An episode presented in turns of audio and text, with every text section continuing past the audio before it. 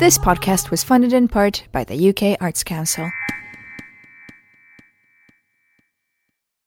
Welcome to In House, the podcast about creativity and confinement. My name's Will Hood, and each week I'm chatting with different musical artists who have spent some time in prison.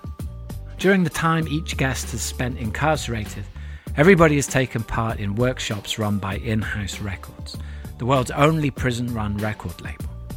This week's interview is with Dave Rapley, someone that I met in HMP Lewes whilst working as a facilitator for one of the workshops within House. Uh, Dave was a huge creative force in those groups and continues to be, uh, by the sounds of it, on the outside. Yo, Hello.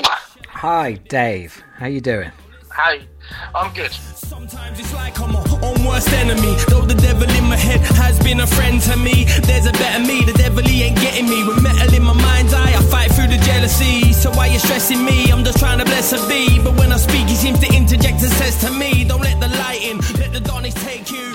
So, uh, let's start off by uh, perhaps you can explain to me how you got involved with the in house lot in the first place. Um, I found myself on remand in Lewes prison um, for eight months, uh, waiting trial, and within about a month of being there, um, one of my guys I was talking to said, "Oh, have you not seen that in-house records thing?" I went and had a look, um, asked about it, put in an app, um, and yeah, hey presto, got involved. Uh, describe for me how that changed the experience that you were having in prison. Uh, I mean, for me, first couple of weeks in there, obviously, I'm, I'm, nearly 40 years old, and it was the first time I've ever, I'd ever been uh, in there, um, or anywhere like it. So, first couple of weeks was a bit of a blank, like, what? sort of staring at the wall. Um, then, when obviously they're allowed to settle in, you start getting out a bit more um, it, it, was better, and obviously, you know, got with some people on the wing, and it, and it, was all okay, but still a bit, what I'd say was dead. You know, it was just just a dead space. When I then came into the room with you guys for the first time, uh, I was actually you yourself, Will. So um, it just completely transformed for me into. I mean, I wrote two albums. That, that's how it changed for me. I literally wrote two albums. Um, was writing constantly in my cell. I was I was writing.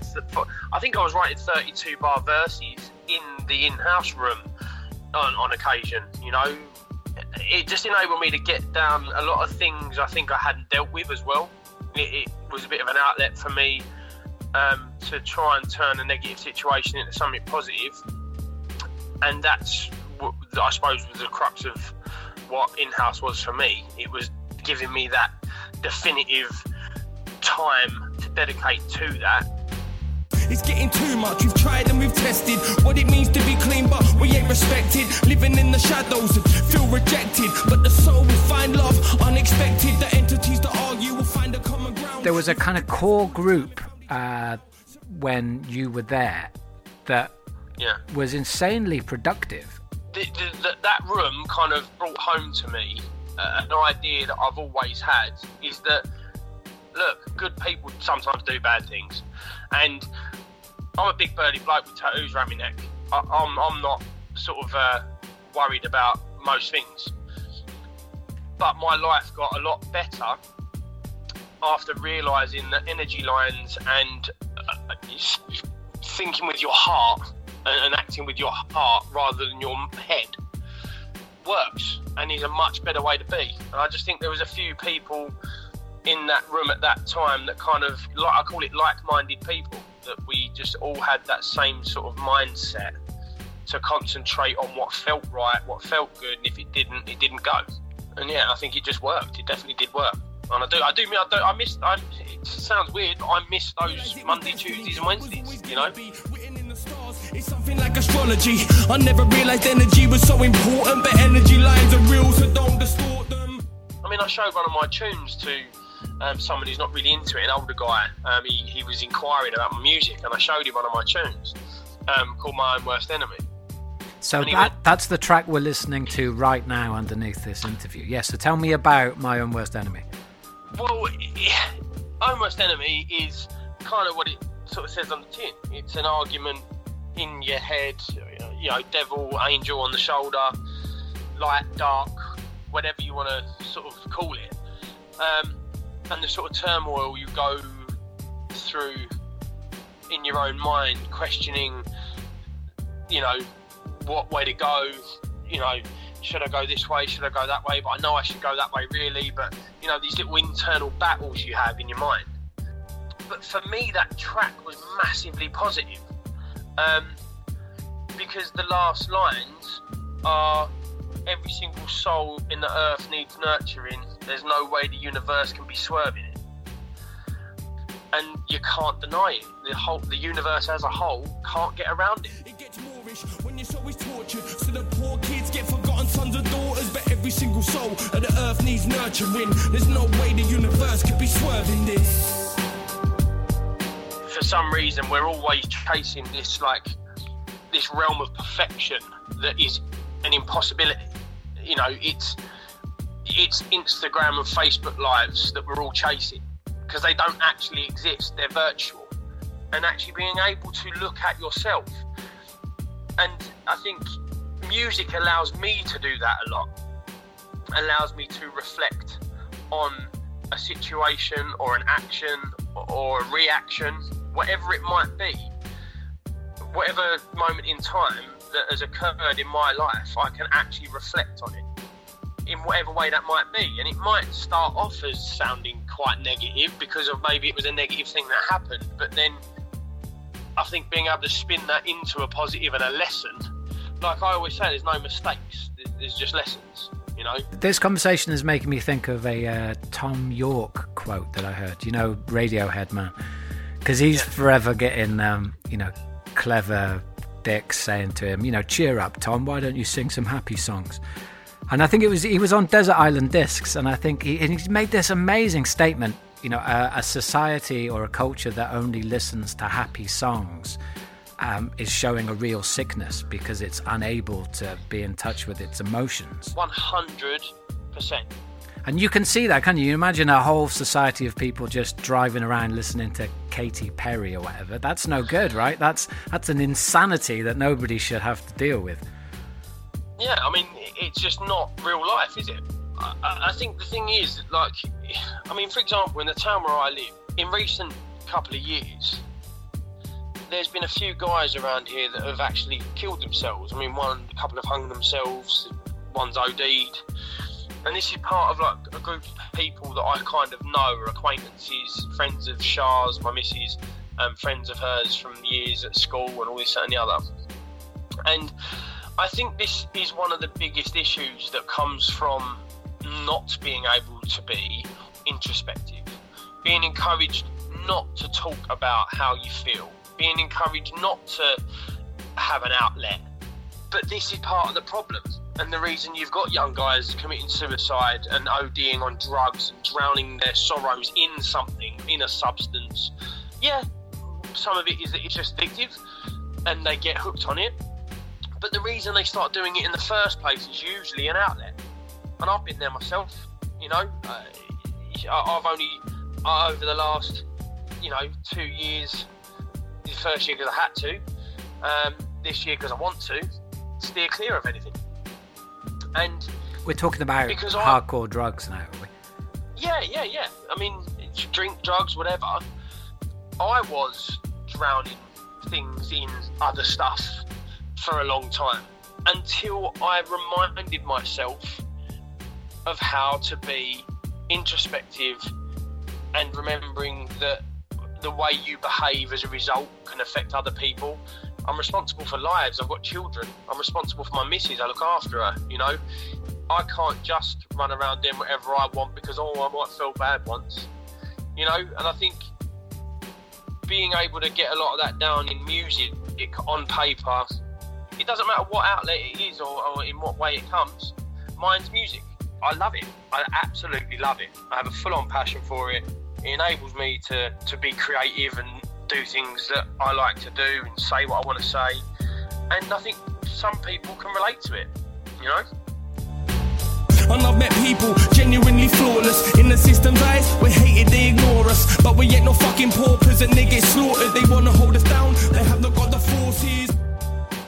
During these crazy times that's going on out here, um, Yeah, you know, yeah. the word unprecedented has never been used so much, but I think it is. Yeah. It's true. It's a different world out here right now.